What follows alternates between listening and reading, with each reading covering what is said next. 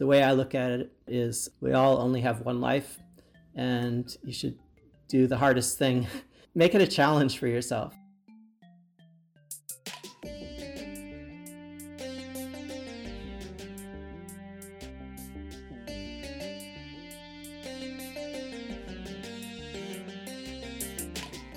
I'm Becky. And I'm Rowan, and welcome back to After Office Hours, where we get to know engineering professors outside of the classroom. And hear about their passions, interests, and the stories of how they got to where they are today.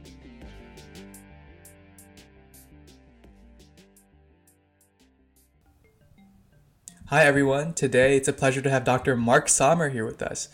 He's an associate professor in the BME department, as well as in the departments of neurobiology and psychology and neuroscience.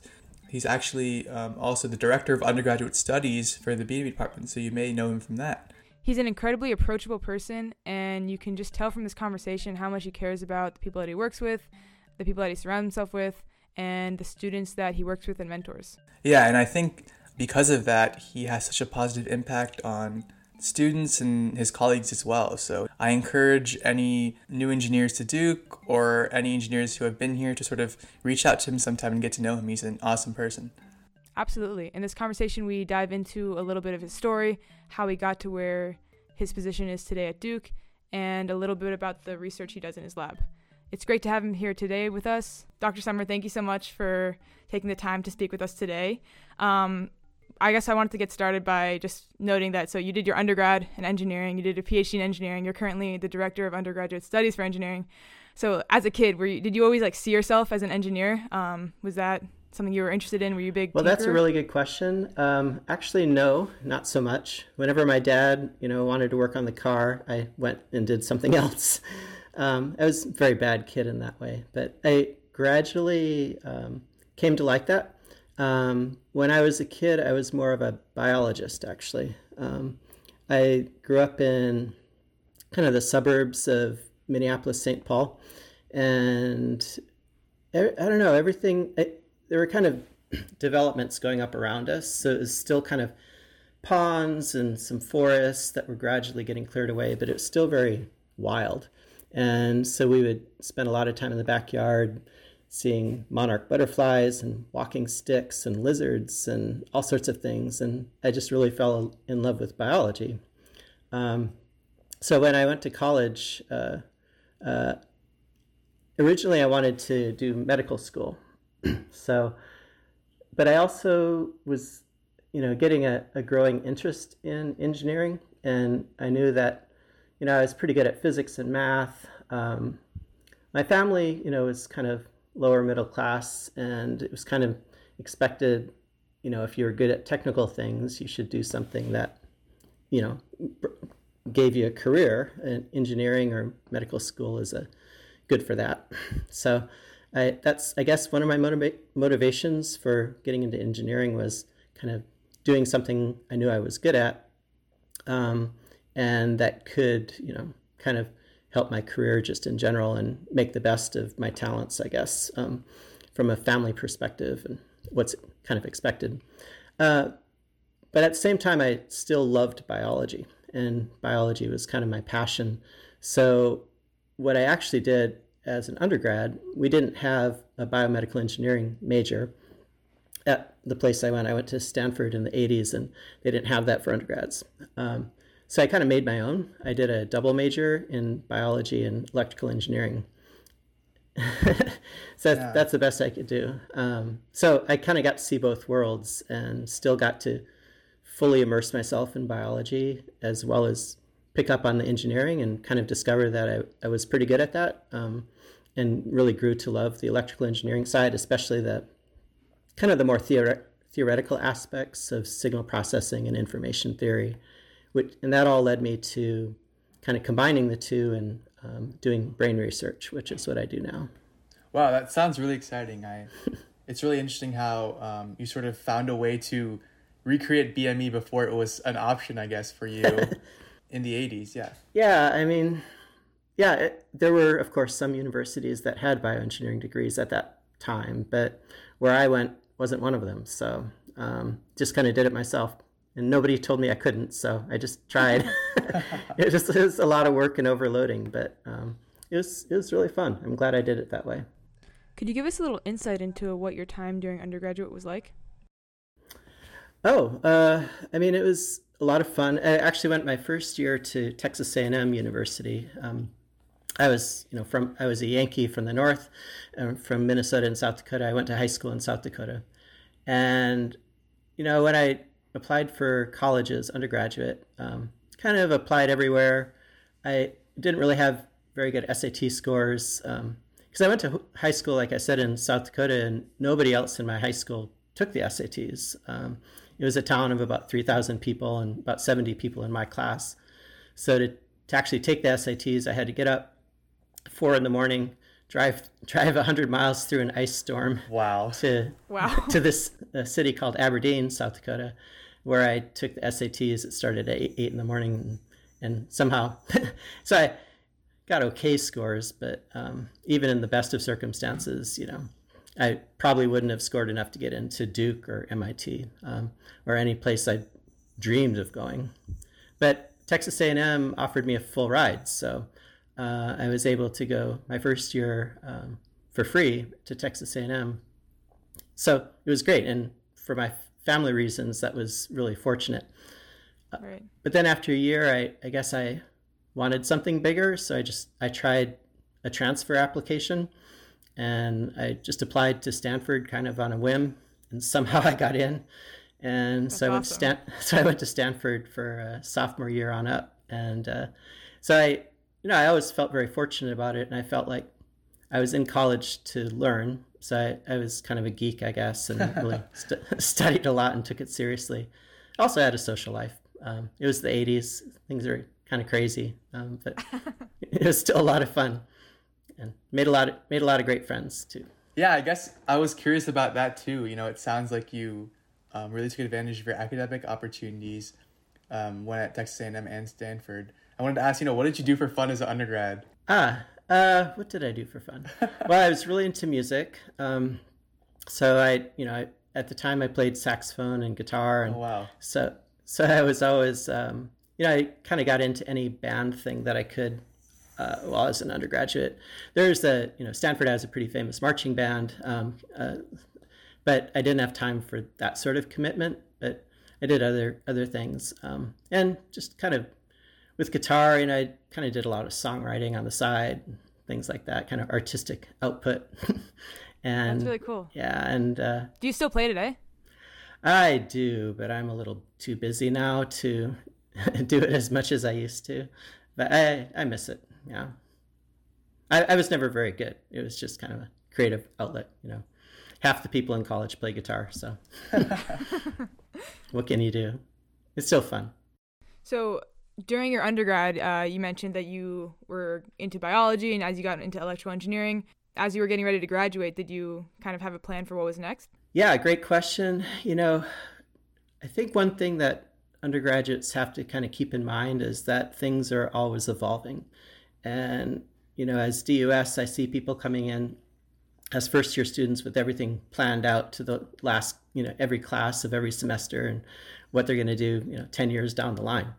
And it doesn't always work that way, especially as we've seen in 2020. Uh, things can intrude, including pandemics and other things, but also just within yourself, your interests can change. And I think a person can, should be open to that and explore new things. If they find maybe their passion waning in one field and getting you know growing in another. So for me i you know i, I took the mcats i still was determined to go to med school. But when i was a sophomore i really started to get into lab research. And i didn't know anything about what scientists did. You know i didn't know any scientists growing up. My parents aren't academics and but I kind of got into it. Um, I happened to have a neighbor, uh, my one of my parents' friends just lived down the hill, who worked at Medtronic in Minneapolis. Wow. Yeah, and so after my freshman year of college, I was looking for something to do between freshman freshman and sophomore years, and I was at home with my parents, and they well they I knew the guy, but you know they kind of introduced me to him as more of a networking thing like hey he works for medtronics you're looking for something to do this summer maybe you can go, you know, sort resistors for them or something. And uh, I, so I actually interviewed there, and it went okay. But I wasn't too thrilled really to get into an industry thing. I don't know. I didn't know what I wanted to do. You know, I was my default was to deliver pizzas for Domino's, which I did the summer before and I really liked. Um, but he collaborated with a guy at University of Minnesota. Um, they were working on a project together, and he said, "Well, maybe you should go talk to this guy at the U, and maybe there's something more scientific he can do." So I did that, and that actually really clicked for me. So all that summer, I took the bus um, from the northern suburbs down to the University of Minnesota. Uh, got my first science experience. Then when I went back to college, uh, back to Stanford, I um, looked for what I could do at Stanford kind of replicate that or kind of get more lab experience and found a couple of positions. I settled into one that worked out really well.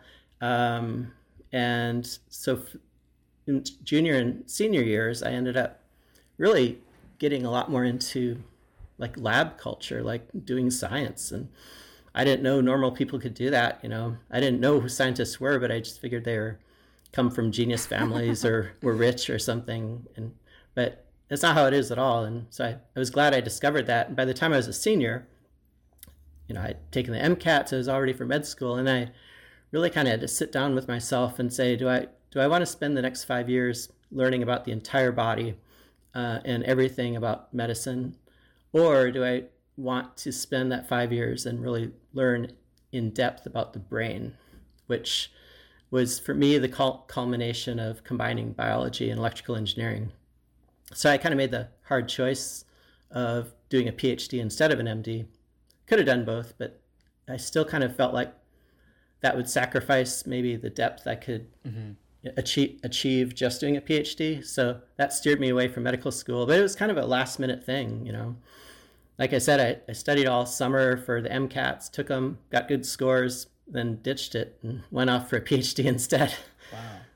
Yeah, no, that's, I think that's, you know, it's sort of awesome to hear, you know, with the journey that you took in terms of figuring out those different things because I see a lot of my peers, um, and for myself too, it, there's a lot of, uh, I guess, career choices that BME could sort of lead you into, whether that's going to mm-hmm. the industry or, you know, sort of the, very similar things to what you described and so just sort of transitioning so it sounds like you sort of settled on um, pursuing research as a sort of career could you tell us a little bit more about how you settled into your phd and sort of how that transition was from going going from undergrad to your phd yeah um, well it was a big change you know. I moved out of california uh, drove across country and moved to boston. I, I went to, did my phd at mit in Cambridge, um, I was super excited. You know, I looked at different places to do a PhD, and one of the reasons I chose MIT was just kind of the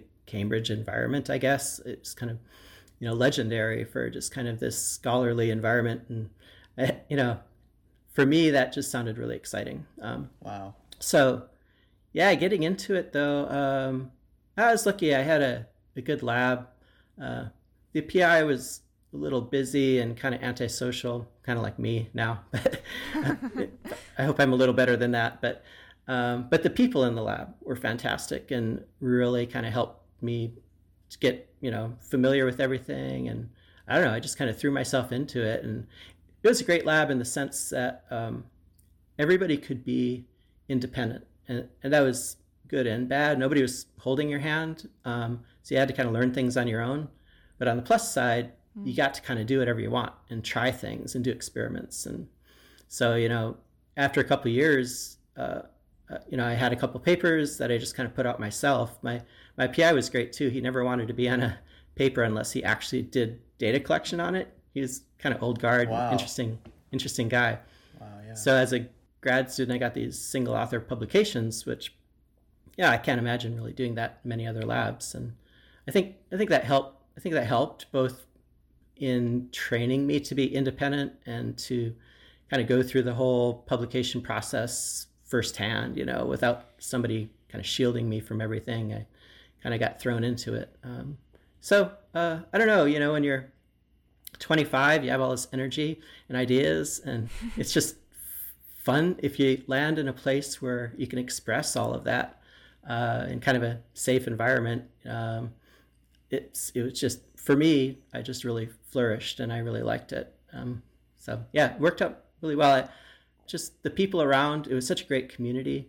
Uh, my other fellow grad students uh, were fantastic. Um, they're all still mostly in science, and so now I see them as full faculty members, and I see them at conferences. And you never know. Wow, that's fun. Yeah, you never know. Even the people that you meet as undergrads. Um, you know, keep those relationships close if you can, because 10, 20 years down the line, you never know what, what these people will be and their careers and how you keep running into them. And, you know, you'll be the next generation doing things and making things happen. And, you know, it all kind of starts now as undergrads and in grad school. That's, yeah, that's awesome. okay, yeah, we'll definitely make sure to uh, heed that advice. that sounds really cool. That's definitely very inspiring and also, I think, very important to keep in mind as students are trudging through the basic sciences like physics and math yeah. before you make it to the more exciting engineering classes um, as we're moving on.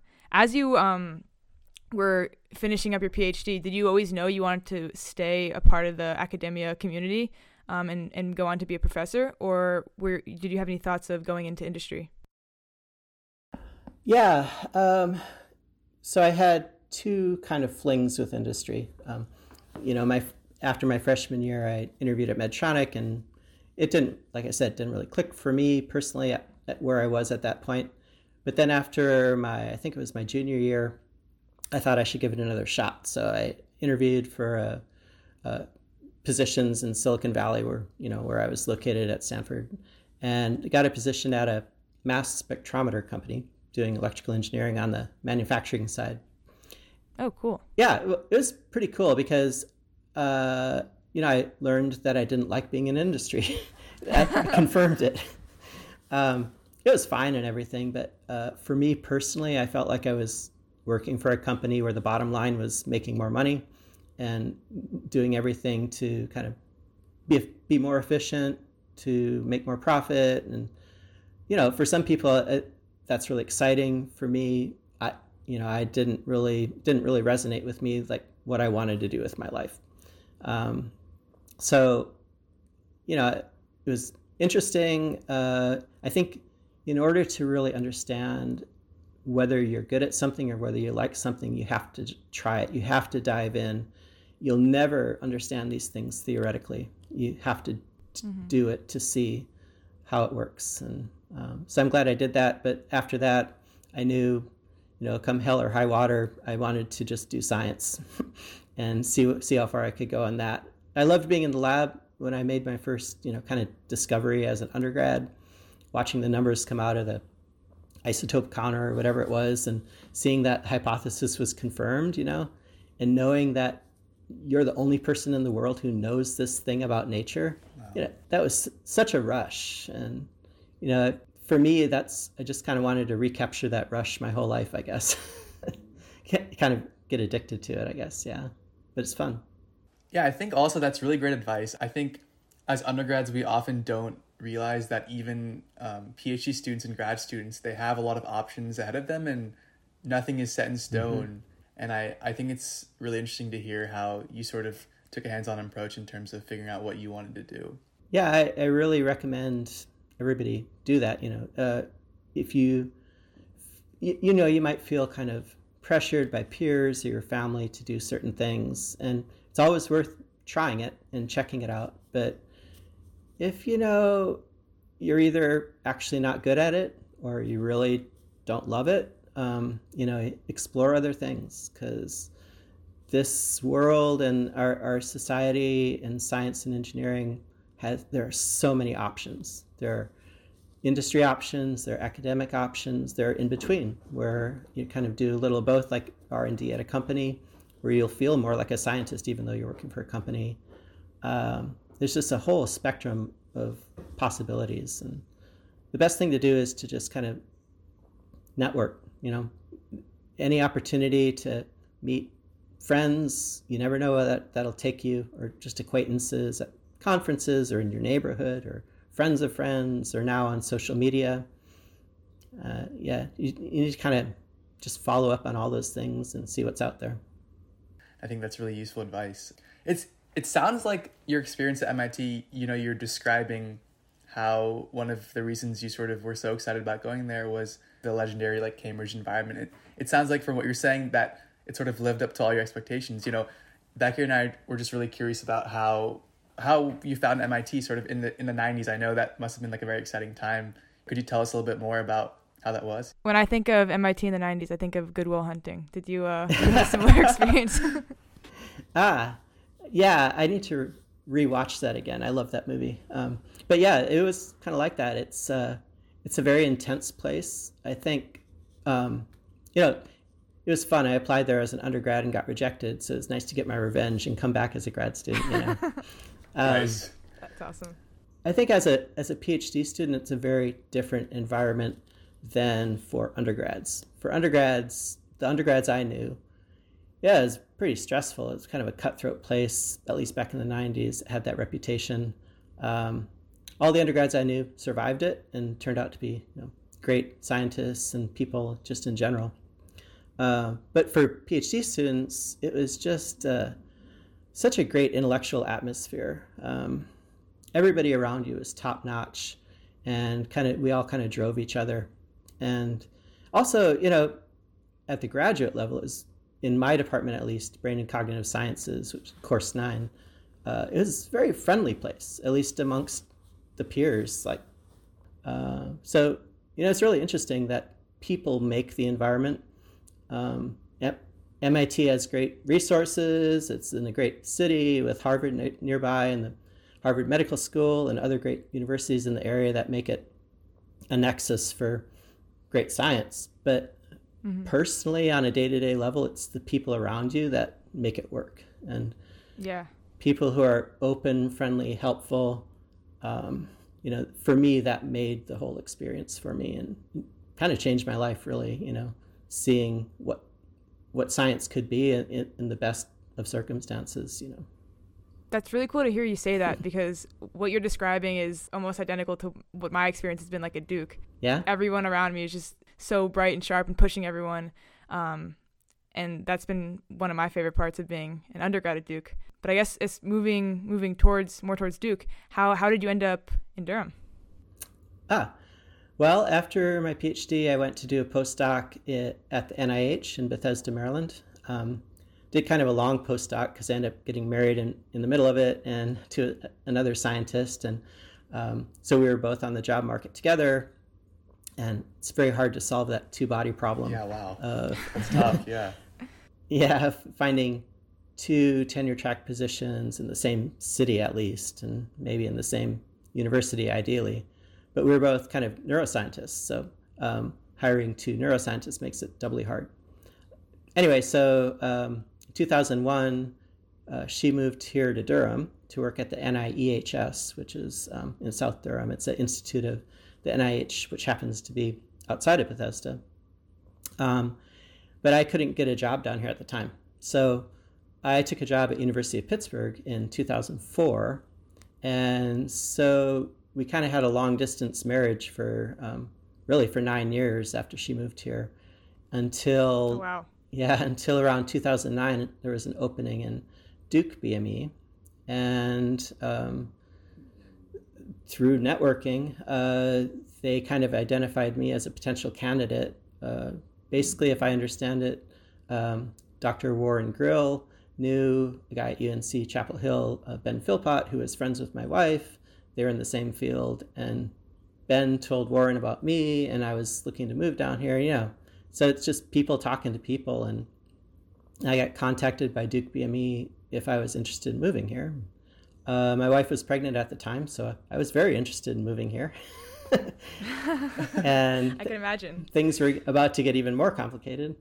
And so came down and interviewed, and things clicked, and uh, I really loved the environment here and so I ended up moving here in 2010. It's really fortunate it all worked out that way. And, but again, it's people driven, uh, as a lot of these things really are. So I moved here in 2010, um, and uh, Duke BME.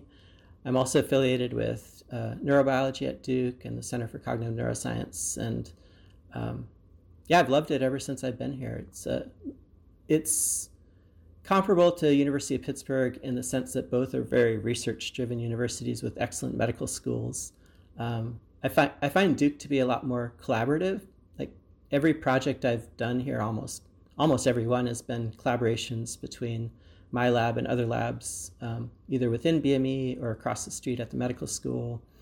Uh, it's a, it's yeah, it's really a unique environment in terms of having engineering and the medical school right next to each other, everybody interacting all the time. Instead of like at Pittsburgh, it was they were a bus ride away from each other, kind of a mile away from each other, and at Hopkins it's kind of similar, and so many places it's like that. But here we have, you know, geography is kind of destiny in a lot of ways, and having everybody close by facilitates so much just general talk and discussion and collaborations, at least when we're actually on campus. 2020 has been kind of a bad year for that, but yeah. So that's how I ended up at Duke. And I, I hope to stay here the rest of my career. It's, um, you know, growing up, my family moved a lot. I had never lived anywhere until I moved here. I'd never lived anywhere for more than eight years. And now I've been here for 10 years. So it set a record. And uh, yeah, I really want to put my roots down and stay here for the rest of my career. It's a great place to live, great place to work. Wow, that's encouraging that you're saying, wow, I just want to spend my entire career here. That that I mean, that's very I guess inspiring to undergrads and you know, I, I think as Becky said before, I've also like really loved my experience at Duke, so that's that's very good to know that as a faculty member you've enjoyed it so much as well. Well, the undergrads are a big part of that. Um, for me, I, I love the undergrads here. Um, everybody is so driven but kind. Everybody helps each other. Um, everybody just has it, it's the undergrads here are just so creative and um, yeah, just the energy is wonderful. I've had a lot of undergrads in my lab. They've been some of my best researchers. Um, I took the position of director of undergraduate studies in 2014 with a little bit of fear. I didn't know, you know, if I could handle the responsibility, the um, kind of the extra work, but I really love it um, because, you know, I like helping undergrads. I remember what it was like to be a college student and all the mixed up feelings you have, all the pressures you feel, um, but all the dreams you have too. It's it's an exciting time, and I remember it vividly. So um, I do my best to help the undergrads, and I'm always inspired by them. So it's it's been wonderful being DUS. That's awesome. That was exactly what I what we wanted to ask about. You know, I know that we sort of a lot of BMEs know you as sort of the director of undergraduate studies, but um, we were curious. You know, what does that look like on a day to day basis? You know, what are you doing? I know we you sort of are involved. We sort of see these big curriculum changes in these big events every so often, but we're sort of curious about how it all. You know, what's what's going on under the hood on a day to day. Wow, yeah, there's a lot going on behind the scenes. Um, day to day, it depends on the time of year. Um, so, uh, you know, it's kind of cyclic. Um, start of a semester is really busy, uh, making sure all the classes are up and running and everybody's all set, there's no glitches.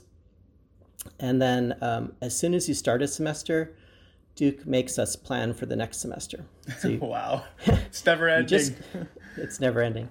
You just get fall semester up and running, and a week later, oh, you need to submit your schedules for spring semester. So, oh my gosh, I, I have a, a really amazing um, colleague uh, who's associate DUS, uh, Libby Bucholz, and so we've worked really well as a team the last six or seven years. Um, and I, I wouldn't be able to do it without her and also the DUS assistant, who's Cindy Mead. Um, but we all work together. Uh, we communicate really well, um, get the schedule up and running. Uh, it's a lot of uh, interacting with faculty, interacting with students, making sure things are going to fit for the next semester. And then once that's up, uh, helping students through registration and all the advising. Um, and then in the background, of course, we always have new ideas for the curriculum, keeping it up to date. So there's a, a committee called the Undergraduate Affairs Committee, used to be called the Curriculum Committee. Um, and we meet at least once a month just to talk about how classes are going, how the curriculum's going, if anybody has ideas for improving the curriculum. And our chair, uh, Dr. Chilkoti, often weighs in with great ideas too. and uh, you know, and we if we get a good idea, we research its feasibility and whether it will really add value to the program. So then, if something kind of takes off, then we run with it, and there's a lot of bureaucracy to make changes in a program, but we, we go through that. Um, so that's always going on in the background. Um, on a day to day basis, really, what I do is um, respond to a lot of emails and help people have Zoom meetings with students and committees um, related to the curriculum and just kind of keep things moving along. That's cool. You you kind of like when when describing uh, what your day to day is like, you describe like five different jobs. I think.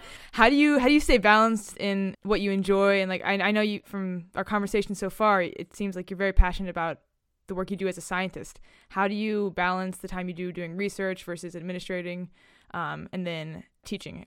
It is uh, a challenge to balance all that. Um, I think I, I, guess I prioritize. Um, it's you know you want to be proactive and stay on top of things and keep things moving, but you know a lot of the job is being reactive too and uh, responding to people who need things, and so so it's kind of email driven really. Um, and my priorities are to um, basically whenever I get an email from a student, an undergraduate, I try to respond right away. Um, I don't want it to get lost in my inbox. Um, and to anybody out there, if I've lost your email and inbox, I'm really sorry. I really try not to, and I always try to respond right away. Um, so that's kind of number one priority and keeps me on top of things. Um, we can confirm when we emailed you about this, you you did respond right away. He's not just saying it. I will admit I forgot to put this on my calendar though, so you are is very good. You sent a reminder yesterday. um, anyway, so and you know the other priorities are if people in my lab email me, I respond right away. Um, if the chair or the business manager in BME, uh, Ellen Ray, they email me, I respond right away. Um, beyond that, you know, I have to kind of prioritize and um, other things, other emails get answered later. You only have so much time. Um, I, you know, for my lab, I feel like I try to have an open door policy anybody who wants to talk about things, I fit them in as soon as I can. Uh, I learned that from my postdoc mentor, uh, who is uh, Bob Wurtz, uh, a really great scientist at the NIH. And I was surprised when I went to work in his lab um, that he literally had an open door policy. His office door was always open. He was the chief of the division that is called the Lab of Sensory Motor Research. Um, he's a very famous scientist in my field. Um, and you know, I had come from a PhD experience where my advisor was similarly great, but um, not as accessible. But it was just really different than I, when I was a postdoc and he had this open door policy. He would drop everything he was working on, no matter you know who he was about to meet with or everything. He'd drop it, close the door, and we'd have a meeting whenever I wanted to. And he would just sacrifice that time for his trainees and I was, uh, you know, that really impressed me. And I don't know if I can fully live up to that, but um, that's what I've tried to do in running my lab um, as much as humanly possible. Um, and beyond that, I also have a family, a wife and a child, and especially during the pandemic, um, that's taken a lot more attention. You know, my, my daughter is doing remote, remote learning in seventh grade. It's really tough. Um, so I spent a lot of time kind of uh, helping her with classes and assignments and kind of being a, a tutor at home. Uh, so yeah, I don't know. It's it's all a matter of priorities. During the day, I try not to work too much, um, especially in the evenings. I try to spend time with my daughter and um, doing other things around the house. Um, uh, for me, I'm kind of a night owl, so come 10 o'clock is when I finally get some peace and quiet and can get some work done. so I kind of work until you know, 10 until I fall asleep, you know, two or three in the morning and go to. You follow along with the undergrads. yeah. I know That's anybody so who's e- anybody who's emailed me at one in the morning is probably shocked that I respond right away. And yes, I can um, confirm but... this. I can confirm. but on on the other hand, don't try to reach me in the morning. I'm very grumpy and tired. I like to have my mornings off and uh, you know go for a walk and kind of chill a little bit and and, and kind of actually get moving around 10 o'clock. which for a lot of faculty that's ridiculous. They're up at six in the morning with the cows and chickens and getting things done, and that's great for them. Uh, but you know, my peace and quiet when I'm my brain is most on happens to be in the middle of the night, um, and you know, I kind of spend all day thinking about things, working on things uh, in the background or little analysis things or whatever. And by the time nine or ten o'clock comes around, I feel primed to write or to you know kind of really do research because I've thought about it all day. That's just how I operate. And in the morning, I'm just kind of out of it until mid morning. I've always been that way, and I always will be. Mm-hmm. Well, I definitely sort of I'm a huge night owl as well, so I can definitely uh, identify with many of the things you just said. The night nighttime is beautiful. You know, everybody else is asleep. It's finally quiet. Go out for a, a walk in the dark is really neat. I completely agree. you mentioned a little while back about um, Duke has a really great BME program, whether that's in the undergraduate sort of arena or the graduate space.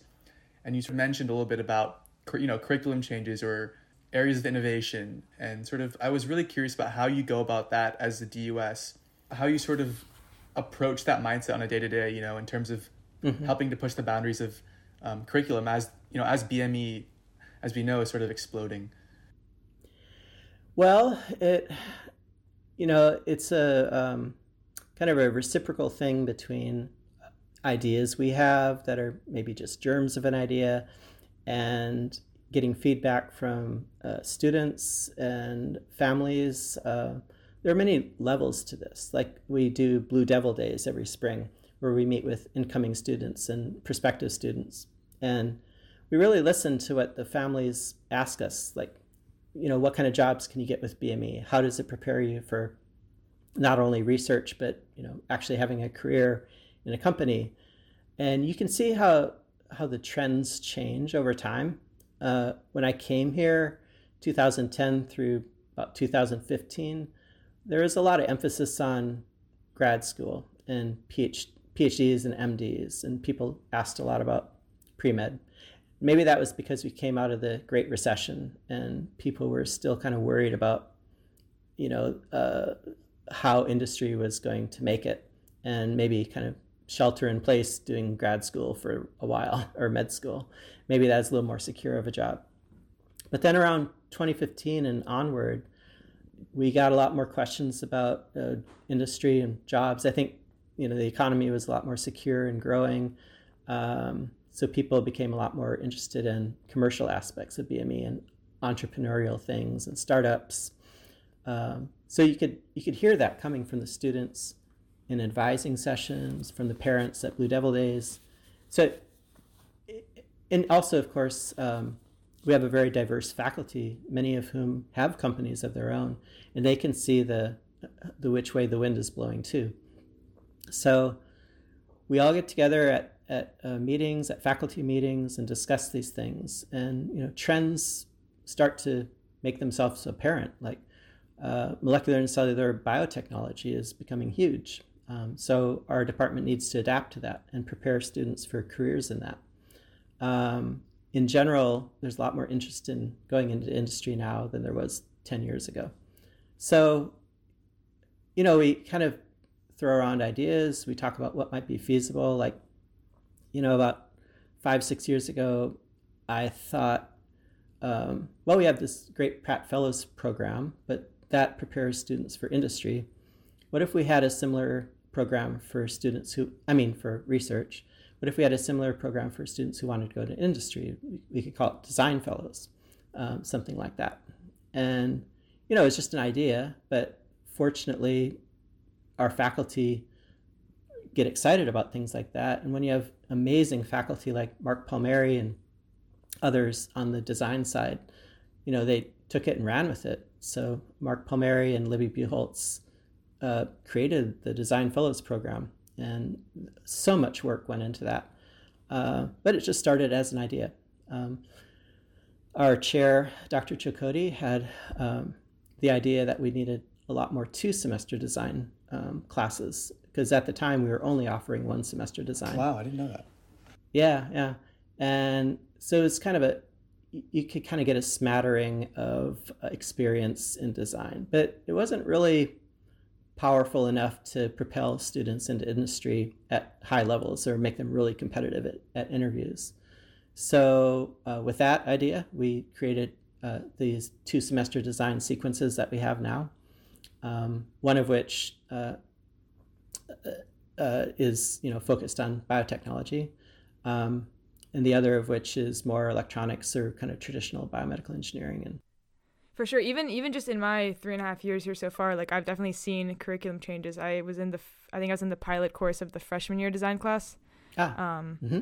which was really cool to see oh, right right um, right that was you know inspired by the new dean coming in so ravi came in dr bellamkonda and saw the landscape of what was going on here and the need for design, uh, more of a what we call a vertical design program, starting first year and going all the way through senior year instead of just saving it for last. And uh, he really made that happen. And so Engineering 101 was born. That's incredible. I that's something I've really enjoyed so far is all my design courses. Um, Rohan and I are right now in a two semester design class. Great. Yeah, I definitely feel more like an engineer when I'm when I'm doing that. And we want to offer more. So we're looking into more especially on the biotechnology side, more two semester sequences. Um, our students have really embraced it, and I, th- I think about two thirds of students do that instead of one semester classes at this point. Yeah. So one of the things that that I really liked about BME when I was picking it was that it fits such a wide range of possible careers and even the field itself. Like some people are playing with cells and pipettes, and other people are like coding all day. Yeah. Um, and it's all the same major. So how do you worked in that designing curriculum to fit that wide range of careers and just the field in general? That is a big challenge. Um, such a diverse field. Um, you know, it kind of starts with the faculty, um, who we hire, um, making sure that we have representation, diversity, you know, not only cultural, ethnic diversity, but also just scientific engineering diversity. There's, you know, so many little uh, points you try to uh, match um, to get a diverse faculty intellectually and culturally. Once you have that, and we're working toward that. Um, once you have that, though, you have the opportunity to uh, really touch on many subfields of engineering. Like now we have really wonderful um, machine learning faculty, uh, big data faculty that we didn't have five years ago, six years ago. Um, a lot more biot- biotechnology, tissue engineering faculty than we had, say, 15 years ago. Um, yet we still also retain the kind of the classic BME uh, faculty in uh, ultrasound and in neural engineering and stimulation and things like that. Um, so once you have that in place, then you have the opportunity to offer different classes. Um, yeah, but that is a, a tricky thing. You want to be able to cover everything, but bi- biomedical engineering is such a broad field that you can't cover everything, but but you do your best. Um, and where we can't offer uh, certain specialties in the curriculum, students have the opportunity to learn that in labs. So, one thing that's amazing about our undergraduates is how um, driven they are to join labs to do research. Um, takes so much time, but you know it's it's really cool to see that spark in them to actually get in the lab um, outside of the classroom, learn brand new things in really specific subfields, whatever that lab's working on.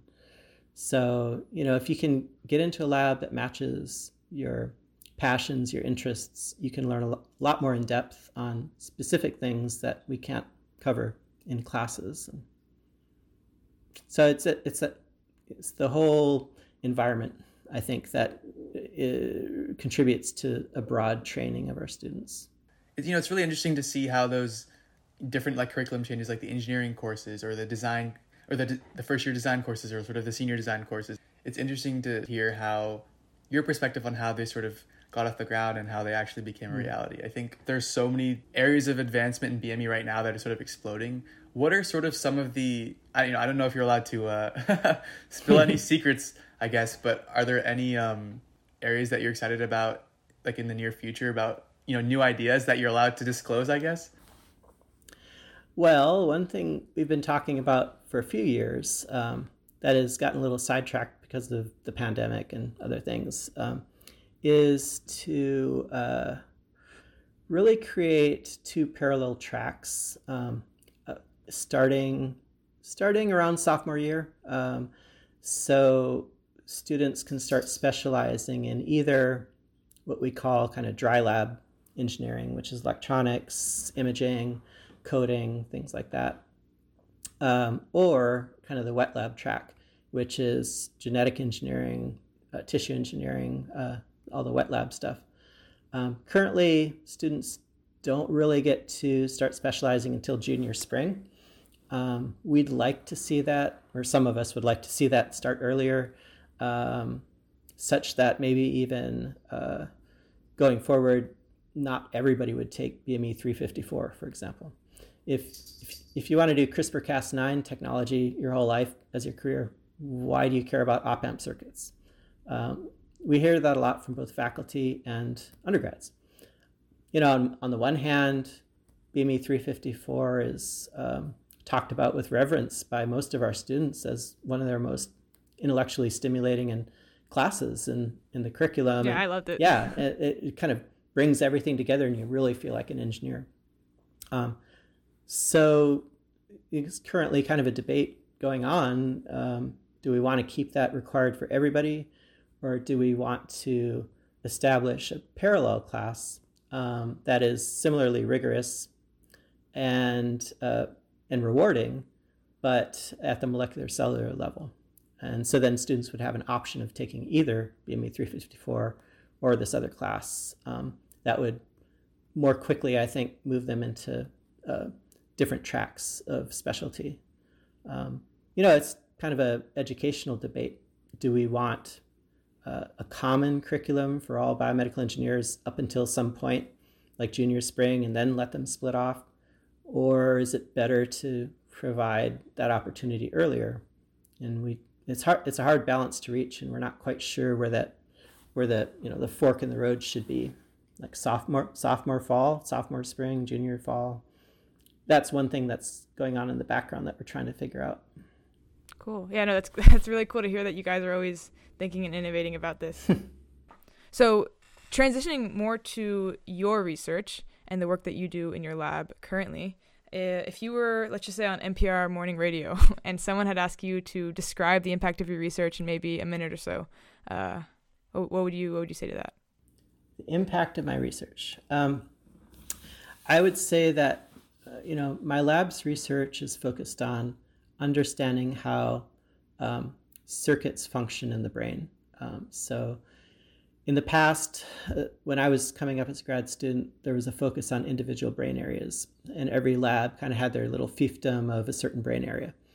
And I decided to kind of dedicate my life to looking at how those brain areas talk to each other.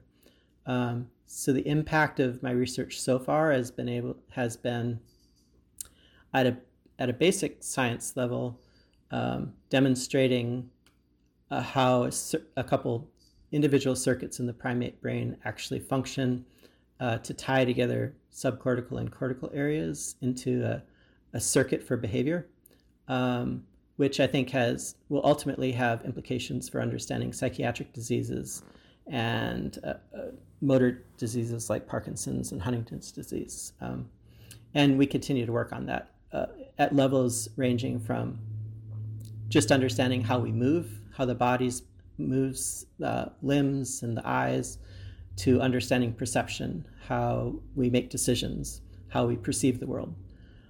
On the more engineering side, uh, my lab has been in a 10 year collaboration trying to understand how non invasive neurostimulation works, especially when you apply magnetic fields to the head uh, using a procedure called transcranial magnetic stimulation or TMS. Um, people have used TMS for a long time. On NPR, you can hear, you know, sponsored by a TMS clinic for uh, treating depression. You, you may have heard that in Durham. Uh, so it's, it's kind of like mainstream at this point, and it's a fascinating technology because all you do is take a coil uh, of wire, basically, put it near the head, pulse current through it, And then by Maxwell's equations, you end up with a magnetic field, goes through the skull, uh, and you get kind of a transformer once it reaches um, the uh, uh, conductive material, which is the brain. And so you get uh, electric fields in the brain. And you don't have to do surgery or anything. It's, it, it's really easy to use. Um, and if you put a TMS coil over a motor cortex, let's say, uh, you can make the arm twitch on the other side of the body. Wow. With yeah, no special training involved.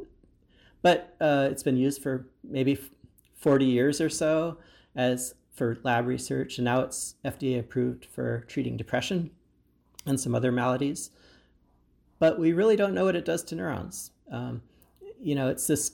It's like a lot of medicine where you have a tool that works, and so we go with it.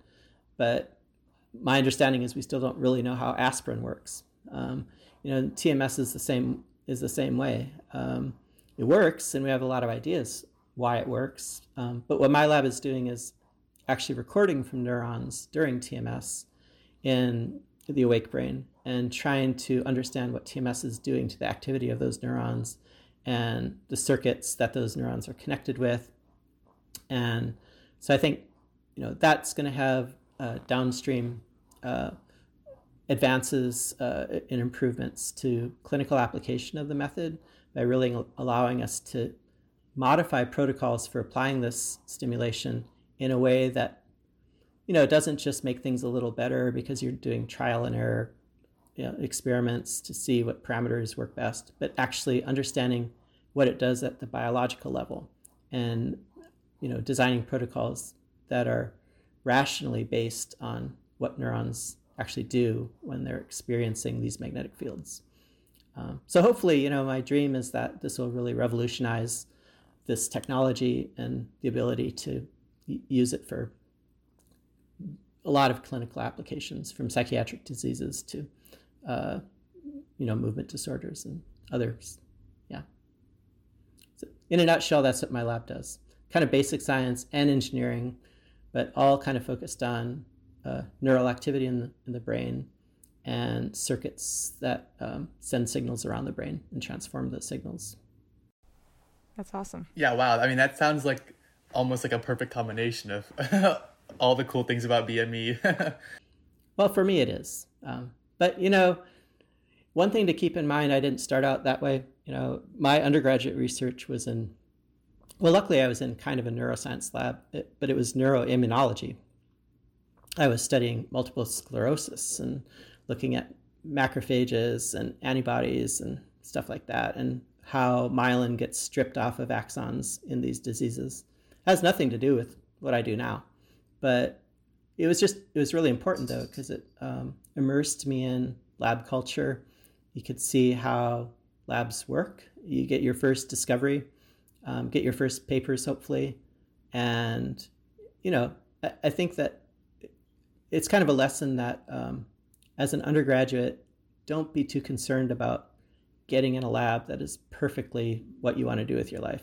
Just you know, get in a lab uh, with a good environment and learn how science and engineering operate at, at the research level because you won't get that in classes. You just have to experience it so from from hearing you speak about your career from the beginning of your college experience till now, one thing seems to have been constant is your interest in neuroscience and neurology. Where where do you think like your interest in the brain and all of that kind of comes from, and and what about learning about the brain keeps you excited and coming back for more? That's a good question. Um, well, when I was in high school, uh, you know, was there are pros and cons to growing up in a small town in the middle of nowhere, South Dakota, right? So you, you don't have a lot of opportunities in high school, drive 100 miles to take the SATs, but um, it's a small town. Everybody knows each other. There was a hospital there. Um, I was kind of interested in medicine. My friend's father was a, a doctor at the hospital, and he happened to have grown up with my mother in the same town in another town in South Dakota. So they kind of knew each other, and uh, he wrangled me a job to, as being an orderly in the hospital at 16. So, yeah, so I just walked down to the hospital every day after school and on the weekends and during the summer, and got to do everything. You know, helped on the medical side of things, on the surgical side of things, you know, you learn a lot about medicine and just about life and death and everything. It's it was a good experience as a teenager, and it also, you know, got me super interested in the body and and medicine, and uh, especially what captivated me were um, brain problems, uh, how per- whole personalities could change if there was a tumor in the brain or, or things like that. Um, I that was probably where it really started. Um, and then as an undergrad, I guess um, it's kind of idealistic, but I, you know, thinking about what I wanted to do for a PhD, I just the way I look at it at it is um, we all only have one life, and you should do the hardest thing. do, do, do wow. make it a challenge for yourself. And for me, that was either um, you know studying astrophysics or quantum physics, or studying the brain. To me, those are the two most challenging systems in the universe that I know of. When most people start a sentence with "you only have one life," they don't usually follow it up with uh, "so then you should make it as hard as possible." Uh, yeah, I mean, just try to fill up that life with something that is will really captivate you and and that you can try your hardest at. I don't know. That's how I looked at it when I was a 20, you know. Yeah, no, I love it. I love it. yeah, wow. I you know, you you mentioned that the other subject area you said that would be super hard in terms of a challenge would be physics. Yeah. You know, when I had mentioned physics, you know, what really captivated me most was quantum physics and I, I stuck around and got my master's in electrical engineering at, at Stanford before I left and my I, tr- I tried to do a concentration in um, kind of uh, well I did kind of a minor so to speak in physics and so I really got into a lot of quantum physics classes just because it was fascinating to me. Wow. Okay, that's really cool. So so humbling, boy. you, th- you think you're good at math and you think you're good at physics. Try to get it get into a graduate level class surrounded by actual physics students. I was so lucky to scrape out a B in that class. Um, I learned so much though, but it definitely taught me that uh, quantum physics was not my future. and I retreated to what I was both good at and liked, which was brain research instead. wow. That's that was that's brave of you to uh, explore that though. I mean, I don't think many people would be uh, venture out that far.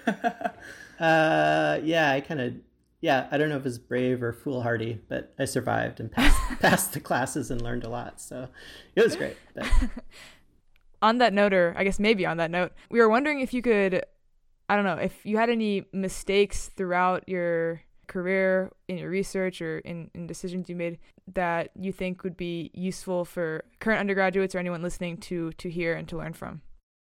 Oh, uh, you know, all sorts of mistakes. Um, and it's hard to um, identify. I don't. I guess I I tend not to look back on things as mistakes. Um, there are things that happen that you wish had gone other ways, I guess, and you learn from them. Sure. And there are no big glaring mistakes I can think of. It's just a always a process of learning about, you know, kind of. Are a lot of surprises, like um, learning how to run a lab um, when you've never really been trained to run a lab. Um, you run into lots of mistakes. Like, uh, boy, when I first started my lab, I wish I had written grants furiously for two years and got tons of funding. But you know, I wrote one grant. It was amazingly uh, funded on the first round, and I kind of coasted on it for a while. And I was stupid enough. I I should have learned. Uh, I should have kept writing grants and kind of got buffer. You know, so that one kind of ran out, and I was kind of uh oh, uh, time to write time to write more grants. I didn't really have uh, the mentoring to kind of keep me in line that way. And I was too happy doing the science that was funded by that grant to, to be responsible enough to, you know, kind of keep doing the writing in the background.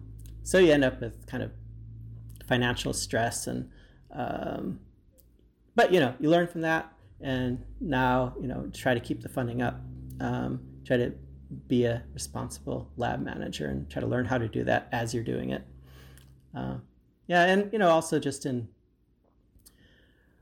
approaching the training of students, uh, whether they're in your lab or um, in just the general undergraduate body, when you are a student, either an undergraduate or graduate student, you don't see the big picture of how everything is going with the people around you.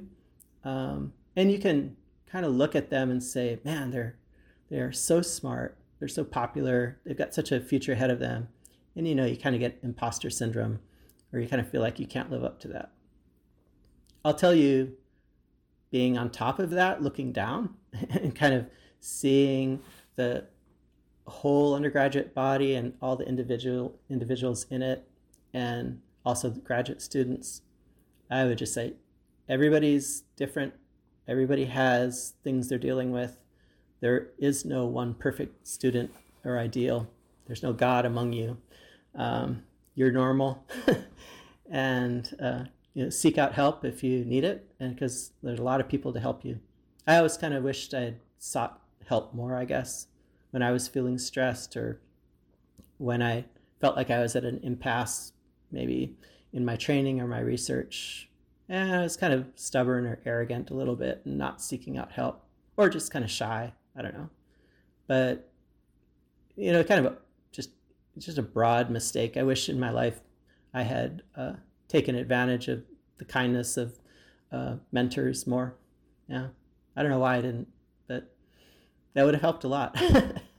and I encourage people to do that. Yeah, it's really helpful to hear.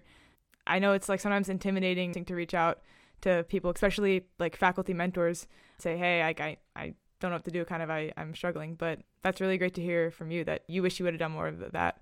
Um, well, when you're a student, you can, when you're a student, you know, at least for me, I often felt like ah, I don't want to bother them. They're so busy. You know, who am I to take their time? Uh, but you, you don't do that. Don't do that. We're here to help, and um, yeah, don't be shy about that. Uh, it's really great to reach out, and anybody who is a faculty member, this is what they signed up for. They they signed up to help people, um, and that's part of our job. So, I wish I'd done that more, and I encourage people to do that more. I wish I had spoken to you three years ago. That's my very when I in my first month here at Duke. Um, I wanted to ask since I guess as DUS you sort of have a unique perspective on a lot of different things on campus and especially in engineering. If if you were a Duke undergrad right now, what would excite you? What would you try to do, or what what would you be involved with? Um, you know, whether it's joining a specific lab or a specific program, or just I guess anything on Duke's campus. Wow, great question. Um, BME, first of all. Just because I think ah, boy, if you if you're interested in biology and things that are quantitative, BME is the place to be. And and you know, there's just so much opportunity to do both basic research or turn it into something that immediately helps people. So I don't know. I'm still a big fan of BME. Um, you know, I would. One thing I didn't take advantage of enough when I was undergrad is going to talks and seminars on campus. You know, you see them advertised on the plasma screens around campus, at least in in a normal year. And I think undergrads don't realize it's for them too. You know, go to these talks; they're free. You know, no matter who it is, take a little time and you'll see what the cutting edge things are uh, that are happening right now. And um, so, yeah, uh, I think then you kind of learn what's out there and learn what to be involved in that may not be taught in the classrooms. Um, I am, you know, part of the Center for Cognitive Neuroscience and also neurobiology departments there's so much cool research going on in, in both of those places um, that can tie into biomedical engineering. Um, so I don't know, I'd kind of wander the halls, meet people, uh, bug, pe- bug, bug your professors after classes and just talk to them about what they do. Um, within BME itself, uh, you know, I think genetic technologies are re- really exciting, and my lab's getting into that a bit. Uh, I would probably be all over uh, genetic engineering uh, if I were 20 years old right now. so my life might have a completely different tra- trajectory than uh, it did when back in 1990, 1988. Uh, to me, that's really exciting. Um, but there's so much that's going on. I mean, it all depends on who you are, what you like to do. Dr. Sommer, thank you so much for taking the time. We really appreciated the opportunity to talk to you. Uh, we learned a ton hopefully everyone else will as well. All right. Well, thanks for having me on. I really appreciate it. This has been really fun.